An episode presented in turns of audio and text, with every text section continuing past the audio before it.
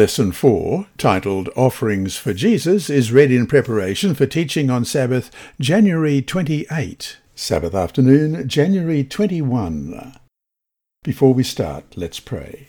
Our Heavenly Father, once again we come to your word and we just thank you that you are the God who created the earth. You are the God who provided salvation for us. And you are the God who guides us each day as we study together. And Lord, as we open your word this week, we pray your Holy Spirit will bless and guide us, whether we're listening in North Ryde in Australia or Warrumbungle in Australia, or Papakura in New Zealand, or Delhi in India, or Dubai in the United Arab Emirates, or Kandy in Sri Lanka, or Havana in Cuba, or Santiago in the Dominican Republic, or Tampa and Miami in Florida, or Newcastle on Tyne in the United Kingdom, or Lima in Peru, or Luanda in Angola, or Aswan in Egypt, or Lviv in Ukraine, or Rome in Italy. Lord, wherever we're listening, we pray that you'll be with us, be with our families, be with our local churches and those we love, that we may be able to share your love and your grace with them. We thank you for the sacrifice of Jesus as our Saviour, and we pray your blessing on each of us. In Jesus' dear name, amen. Our memory text this week is Psalm 116, verses 12 to 14. What shall I render to the Lord for all his benefits toward me? I will take up the cup of salvation and call upon the name of the Lord. I will pay my vows to the Lord now in the presence of all his people. Let's read that again, Psalm 116, verses 12 to 14. What shall I render to the Lord for all his benefits toward me? I will take up the cup of salvation and call upon the name of the Lord. I will pay my vows to the Lord now in the presence of all his people. Besides tithing, there are offerings that come from the 90% that remains in our possession after our tithe is returned to God. This is where generosity begins. Different types of offerings were given by God's people, such as sin offerings given in response to God's grace, or thank offerings given to recognize God's protection, and blessings of health, prosperity, and sustaining power.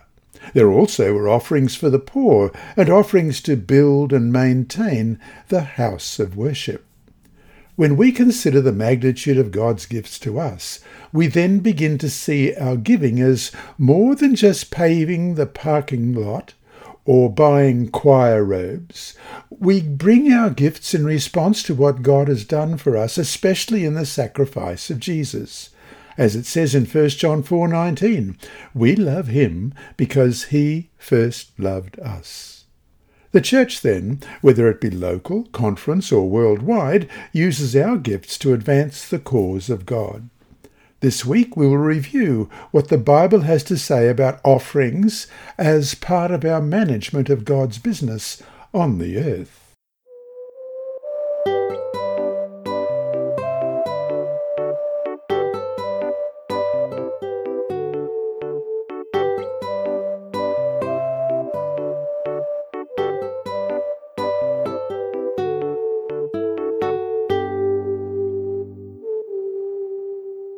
Sunday, January 22. Motivation for Giving.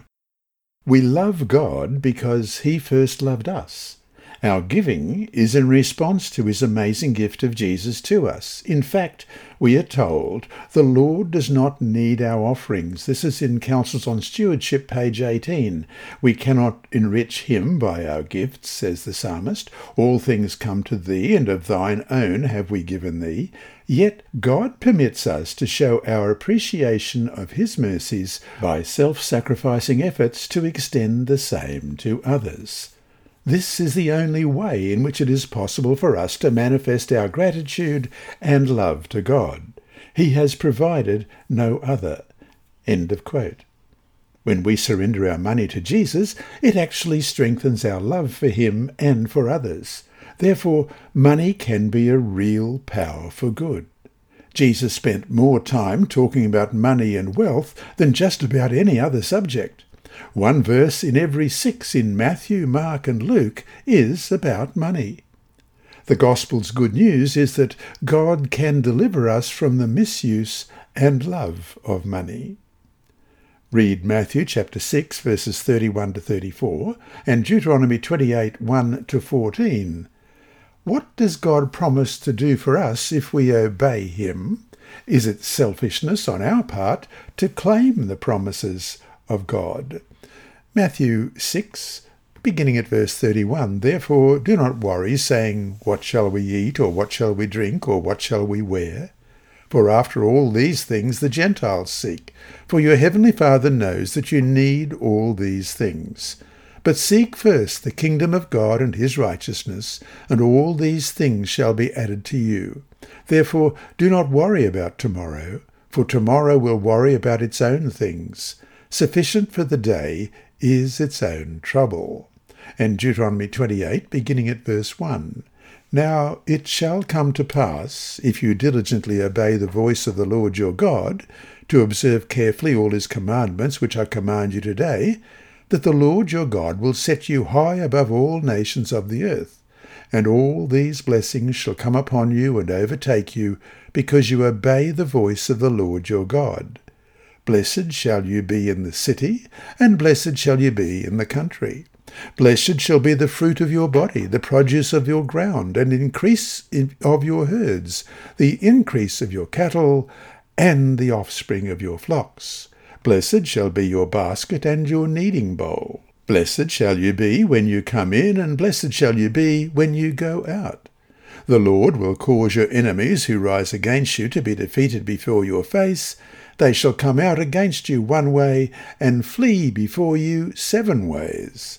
The Lord will command the blessing on you in your storehouses and in all to which you set your hand, and he will bless you in the land which the Lord your God is giving you. The Lord will establish you as a holy people to himself, just as he has sworn to you, if you keep the commandments of the Lord your God and walk in his ways. Then all peoples of the earth shall see that you are called by the name of the Lord, and they shall be afraid of you. And the Lord will grant you plenty of goods in the fruit of your body, in the increase of your livestock, and in the produce of your ground, in the land of which the Lord swore to your fathers to give you. The Lord will open to you his good treasure, the heavens, to give the rain to your land in its season, and to bless all the work of your hand. You shall lend to many nations, but you shall not borrow. And the Lord will make you the head and not the tail. You shall be above only and not be beneath, if you heed the commandments of the Lord your God, which I command to you today, and are careful to observe them. So you shall not turn aside from any of the words which I command you this day, to the right or the left, to go after other gods, to serve them. Our offerings are an evidence of our willingness to sacrifice self for God. Making an offering can be a deeply spiritual experience, an expression of the fact that our lives are wholly surrendered to God as our Lord. To us, as an English idiom says it, it is putting your money where your mouth is. I'll say that again. It's putting your money where your mouth is. You can say you love God, but generous offerings help reveal and even strengthen that love. An offering comes from a heart that trusts in a personal God who constantly provides for our needs as he sees best. Our offerings rest on the conviction that we have found assurance of salvation in Christ. They are not an appeasement or a search for God's acceptance. Rather, our offerings flow from a heart that has accepted Christ by faith as the only and sufficient means of grace and redemption. Read 2 Corinthians 9, verses 6 and 7. What is the Lord saying to us here? What does it mean to give as one purposes in his heart? How do we learn to give cheerfully? 2 Corinthians 9, beginning at verse 6. But this I say, he who sows sparingly will also reap sparingly, and he who sows bountifully will also reap bountifully. So let each one give as he purposes in his heart, not grudgingly or of necessity, for God loves a cheerful giver.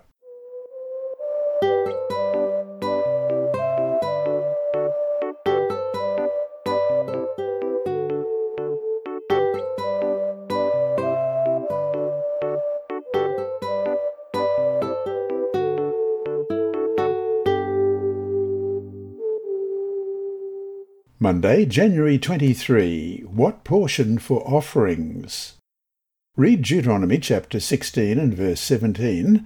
Rather than a percentage, what criterion does God give as the basis for the amount of our offerings?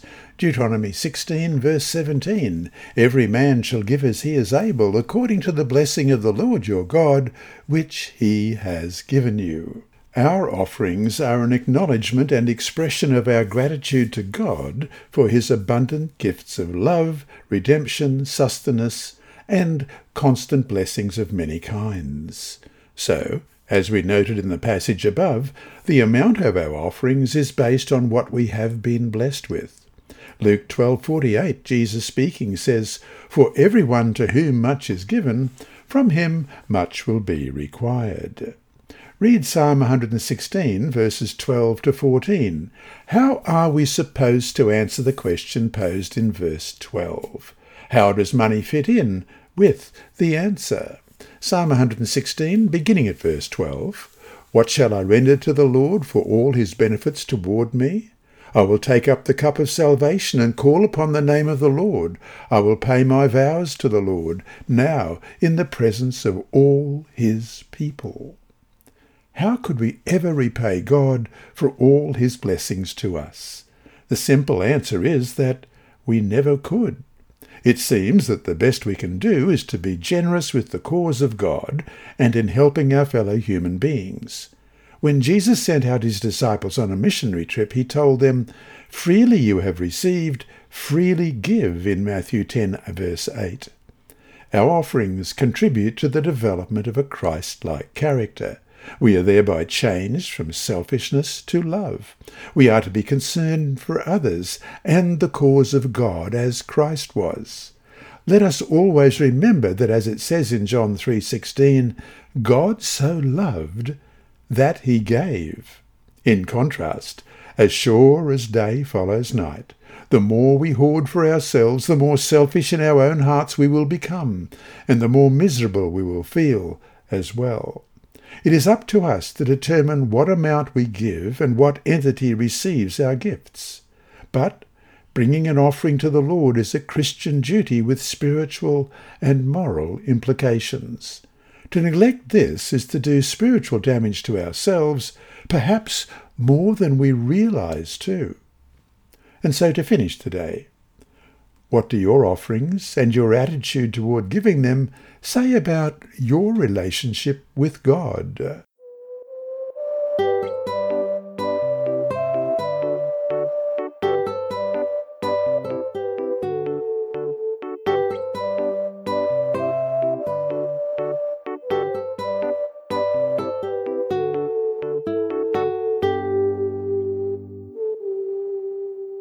Tuesday, January 24. Offerings and Worship. The Bible does not give us an order of service for worship, but it appears that at least four things are present in worship services. In the New Testament, this list includes study or preaching, prayer, music, and tithes and offerings.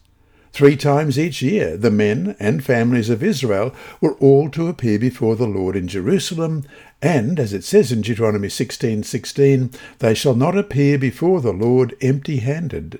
In other words, part of the worship experience was the returning of tithe and giving offerings. It was at Passover, Pentecost, and the Feast of Tabernacles that God's children brought their tithes and offerings. It's hard to imagine someone coming to those feasts empty-handed. In other words, for ancient Israel, the giving of their tithes and offerings was a central part of their worship experience. Worship, true worship, isn't just expressed in words and songs and prayer, our thankfulness and gratitude to God, but also expressing that thankfulness and gratitude to God by the bringing of our offerings to the house of the Lord. They brought it to the temple. We bring it to the church on Sabbath, at least as one way to return our tithe and offerings, an act of worship. Read 1 Chronicles chapter 16 and verse 29, and Psalms 96 verses 8 and 9, and Psalm 116 verses 16 and 218. How do we apply the principles expressed here to our own worship experience? 1 Chronicles 16:29 Give to the Lord the glory due his name. Bring an offering and come before him. O worship the Lord in the beauty of holiness. And Psalm 96 beginning at verse 8 Give to the Lord the glory due his name. Bring an offering and come into his courts. O worship the Lord in the beauty of holiness. Tremble before him all the earth. And Psalm 116, beginning at verse 16. O Lord, truly I am your servant. I am your servant, the son of your maidservant. You have loosed my bonds. I will offer to you the sacrifice of thanksgiving, and will call upon the name of the Lord. I will pay my vows to the Lord now in the presence of all his people. As God's children, who are tasked with the responsibility of managing His business on the earth, it is a privilege, an opportunity, and a responsibility to bring our offerings. If the Lord has given us children to raise for Him, we should share with them the joy of bringing tithes and offerings to Sabbath school and church service. In some places, people return their tithe online or by other means. However we do it, the returning of tithes and offerings is a part of our worship experience with God. So to finish the day, what has been your own experience with the role of returning tithe and offerings as part of worship? How does the practice impact your relationship with God?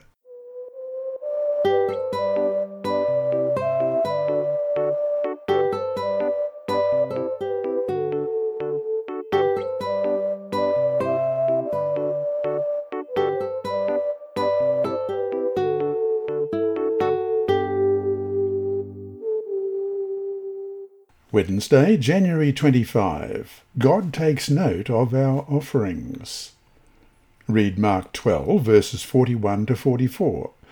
Whether we are rich or not rich, what message can we take from this story? What's the principle that this teaches us, and how can we apply it to our own worship experience? Mark 12, beginning at verse 41. Now Jesus sat opposite the treasury and saw how the people put money into the treasury, and many who were rich put in much. Then one poor widow came and threw in two mites, which makes a quadrans. So he called his disciples to himself and said to them, Assuredly I say to you that this poor widow has put in more than all those who have given to the treasury, for they all put in out of their abundance, but she, out of her poverty, put in all that she had, her whole livelihood. Jesus and his disciples were in the temple courtyard where the treasury chests were located, and he watched those who were bringing their gifts. He was close enough to see that a widow had given two copper coins. She had put in all that she had. And a counsel from Counsels on Stewardship, page 175, reads, But Jesus understood her motive. She believed the service of the temple to be of God's appointment, and she was anxious to do her utmost to sustain it. She did what she could, and her act was to be a monument to her memory through all time, and her joy in eternity. Her heart went with her gift. Its value was estimated not by the worth of the coin, but by the love to God and the interest in his work that had prompted the deed. End of quote. Another very significant point is that this is the only gift Jesus ever commended, a gift to a church that was just about to reject him, a church that greatly deviated from its calling and mission. Read Acts chapter 10, verses 1 to 4. Why did a Roman centurion receive a visit from a heavenly angel? Which of his two actions were noted in heaven? Acts 10, beginning at verse 1.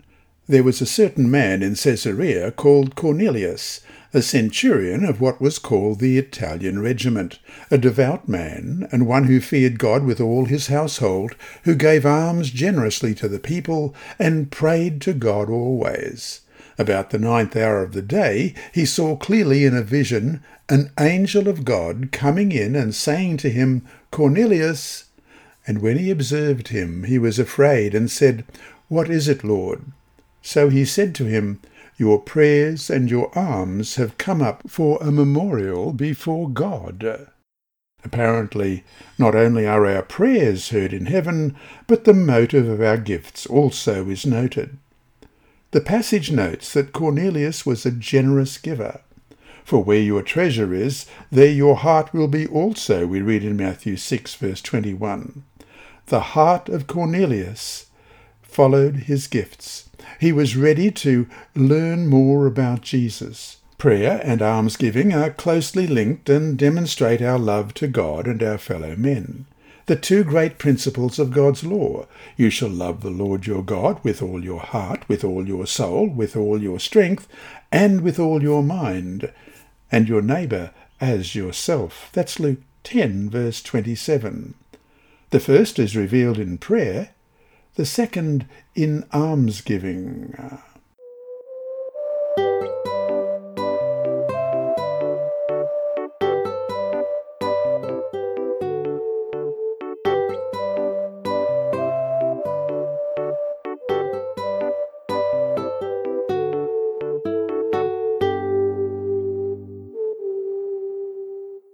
Thursday, January 26. Special projects Big Jar Giving. Research has shown that only about 9% of people's assets are liquid and could be contributed as an offering on a moment's notice. Cash, checking accounts, saving accounts, money market funds, and so on are generally considered liquid assets, at least for those possessing things like this. Most of our assets, about 91%, are invested in real estate, such as our homes, our livestock if we are rural, or other non liquid items. The differences in the percentage of liquid and non liquid assets can be illustrated by putting 1,000 pennies in two different glass jars, with 10 pennies representing each percentage point. So you would have 90 pennies in a small jar representing the 9% liquid assets and 910 pennies in a large quart or 2 litre size jar representing the 91% of non-liquid assets. Most people give their offerings or contributions from the small jar, from their liquid assets. That is, what they have in their checking account or their pocketbook or wallet. But when someone really gets excited about something, they give from the big jar. The Bible tells many such stories. Read Mark 14, verses 3 to 9, and John 12, verses 2 to 8. Who were the main characters at Simon's feast? What was the value of Mary's gift? Why did she anoint Jesus at this time? Mark 14, beginning at verse 3 And being in Bethany at the house of Simon the leper, as he sat at the table, a woman came having an alabaster flask of very costly oil or spikenard. Then she broke the flask and poured it on his head. But there were some who were indignant among themselves and said, why was this fragrant oil wasted? For it might have been sold for more than three hundred denarii and given to the poor and they criticized her sharply. But Jesus said, Let her alone. Why do you trouble her? She has done a good work for me. For you have the poor with you always, and whenever you wish, you may do them good. But me you do not have always. She has done what she could. She has come beforehand to anoint my body for burial. Assuredly I say to you, Wherever this gospel is preached in the whole world, what this woman has done will also be told as a memorial to her. And John 12, beginning at verse 2. There they made him a supper, and Martha served, but Lazarus was one of those who sat at the table with him. Then Mary took a pound of very costly oil of spikenard, anointed the feet of Jesus, and wiped his feet with her hair, and the house was filled with the fragrance of the oil.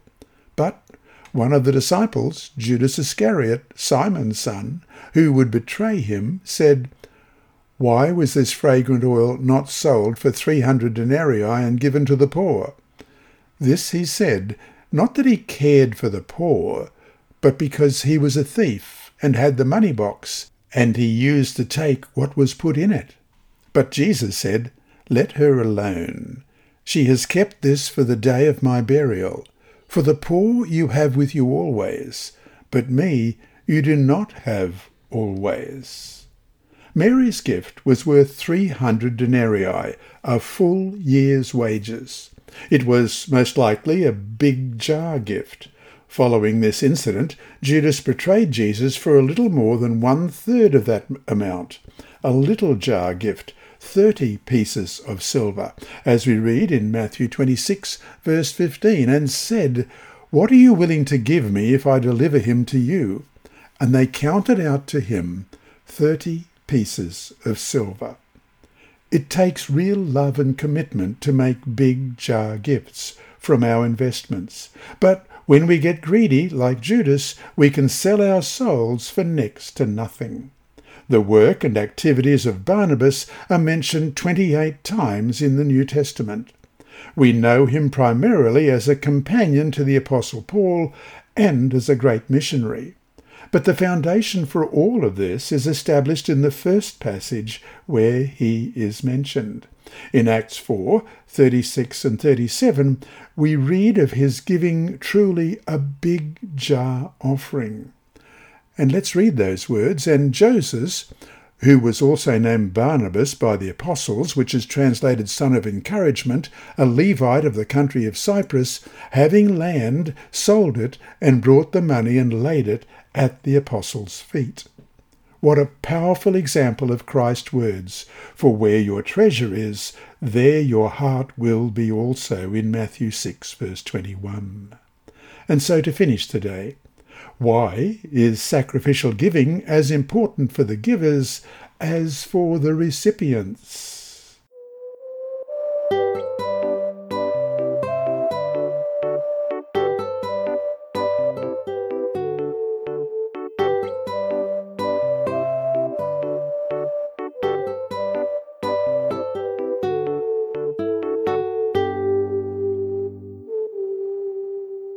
Friday, January 27. The Heavenly Record Books of Remembrance also notes the financial faithfulness of God's family members.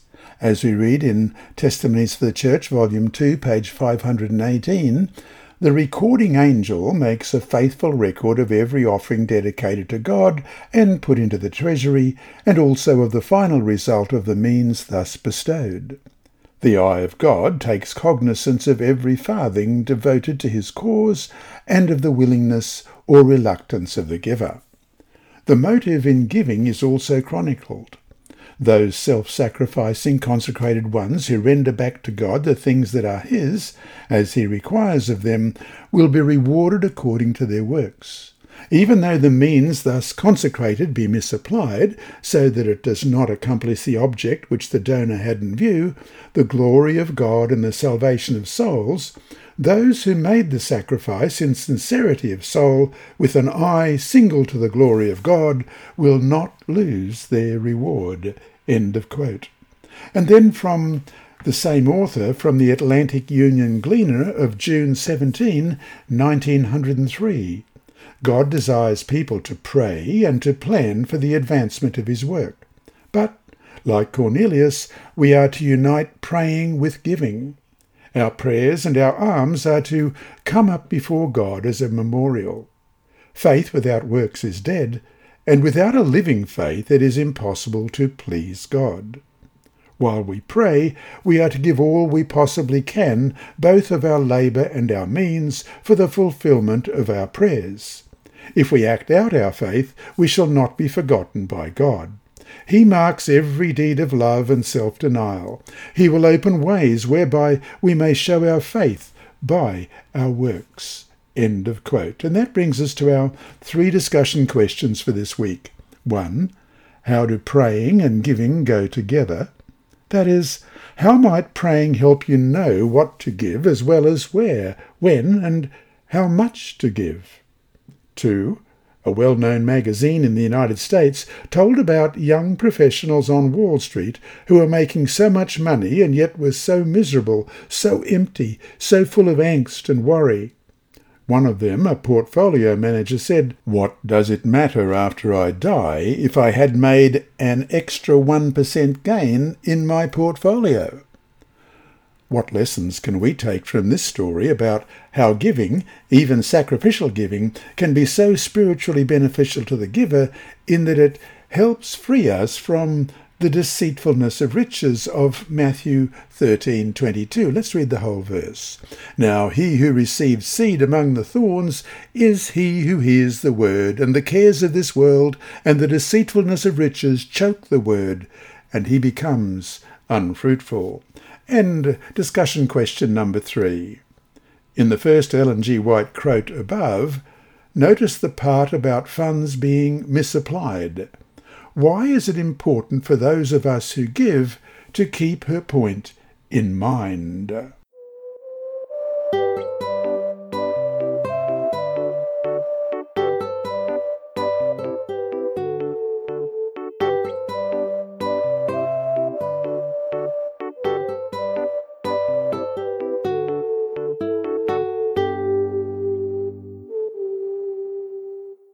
Now it's time for our mission story for this week, read by my niece Sibylla, who, like me, is also a volunteer. Thank you, Sibylla. Aspiring Artist's Gift by Sachiko Obara. My 14 year old son, Ichiro, had a special plan for his summer vacation in Japan. He loved to draw, and he decided to save money to purchase a professional tablet and software that he could use to create his art. Ichiro did careful preliminary online research to find out which tablet would be the best for him, and he even went to the store with his father to see it in person. At the same time, he eagerly looked for ways to earn money, even asking me to pay him for doing simple household chores. After some time, he saved up 55,000 Japanese yen, which is 500 US dollars, and he ordered the tablet online. It will arrive soon, he said excitedly. Every three hours he went online to check the delivery status. A few days later, the package arrived. Ichiro carefully opened it, checked the tablet's functions, and began to paint. For the next three days, he was like a professional artist holed up in a studio. Then he emerged from his room and made an astonishing announcement. I'm thinking about giving the tablet away, he said. He had seen a video produced by the Seventh day Adventist Church in Japan about a project to create a comic book version of Ellen G. White's The Great Controversy. In the video, he had seen a young Adventist artist starting to work on the project with an old tablet. If I could get her to use my tablet, I think it would help her to get more work done, Ichiro said. I'm asking God whether this is His will. At His insistence, I contacted the person in charge of the project and was put in touch with the young artist. It turned out that she needed a tablet just like Ichiro's, but when she heard that Ichiro had worked so hard for it, she hesitated. So I told her that Ichiro had made the decision with much prayer. I'll accept the tablet gratefully, she said. I believe that the Holy Spirit touched my son's heart in a powerful way. Before buying the tablet, his only thoughts were about how to earn more money. But as the Holy Spirit worked, his focus shifted from self to God and his mission work. I'm very happy that my son heard God's calling and was able to contribute to his work. Let's all seek to obey God just as honestly when He calls us to fulfill the mission of proclaiming Jesus' soon coming to the world. This mission story illustrates the following components of the Seventh day Adventist Church's I Will Go strategic plan to increase accession, retention, reclamation, and participation of children, youth, and young adults. And spiritual growth objective number seven to help youth and young adults place God first and exemplify a biblical worldwide view. Read more about this in iwillgo2020.org. This lesson was read by Dr. Percy Harrold for Christian Services for the Blind.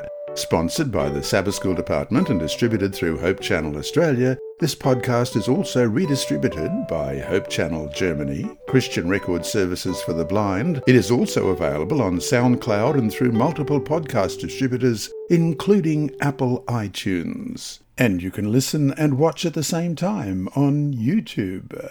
Remember, God is always faithful. And here is a disclaimer. Contents of these lessons are not intended to be financial advice, but is general commentary based on biblical principles. The reader is encouraged to seek competent professional advice which will suit their particular personal situation.